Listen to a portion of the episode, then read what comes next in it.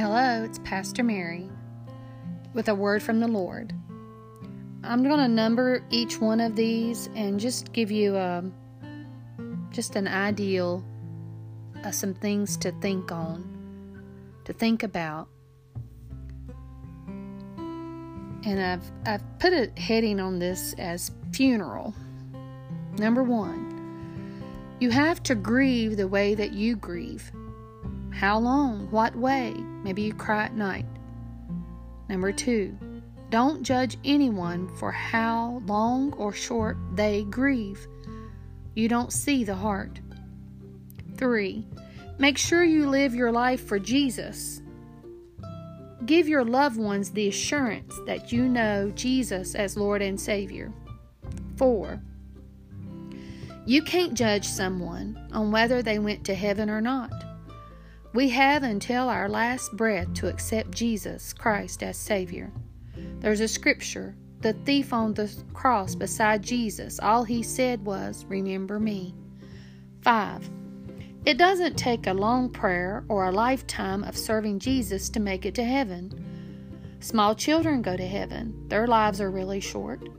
The thief found out about Jesus as he was dying, he went to heaven. 6. Other people don't know how you feel, they can only see the outside. You must say the words that bring them comfort. I believe in Christ. I accept Him as my Lord and Savior. I repent of my sins. If I live one more day or a thousand days, I will live my life for Christ. 7. Trust God with your faith, family, and finances. 8. Live a life that's pleasing to Christ. Go to church, love God, love people, read the Bible, and especially pray without relenting. The scripture says, The effectual, fervent prayer of a righteous man avails much. 9.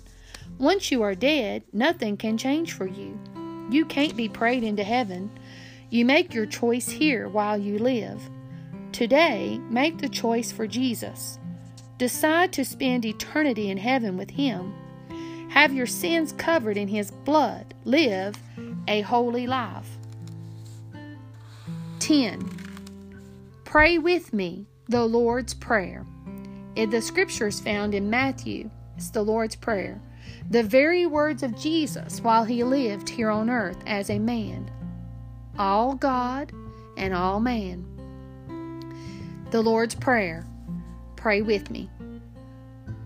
Our Father, which art in heaven, hallowed be thy name. Thy kingdom come, thy will be done, on earth as it is in heaven. Give us this day our daily bread, and forgive us our trespasses as we forgive those who trespass against us.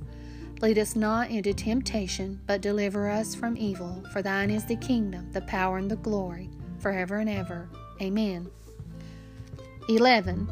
The Lord will show you the path for you. The scripture says, In his presence is fullness of joy. At his right hand are pleasures forevermore.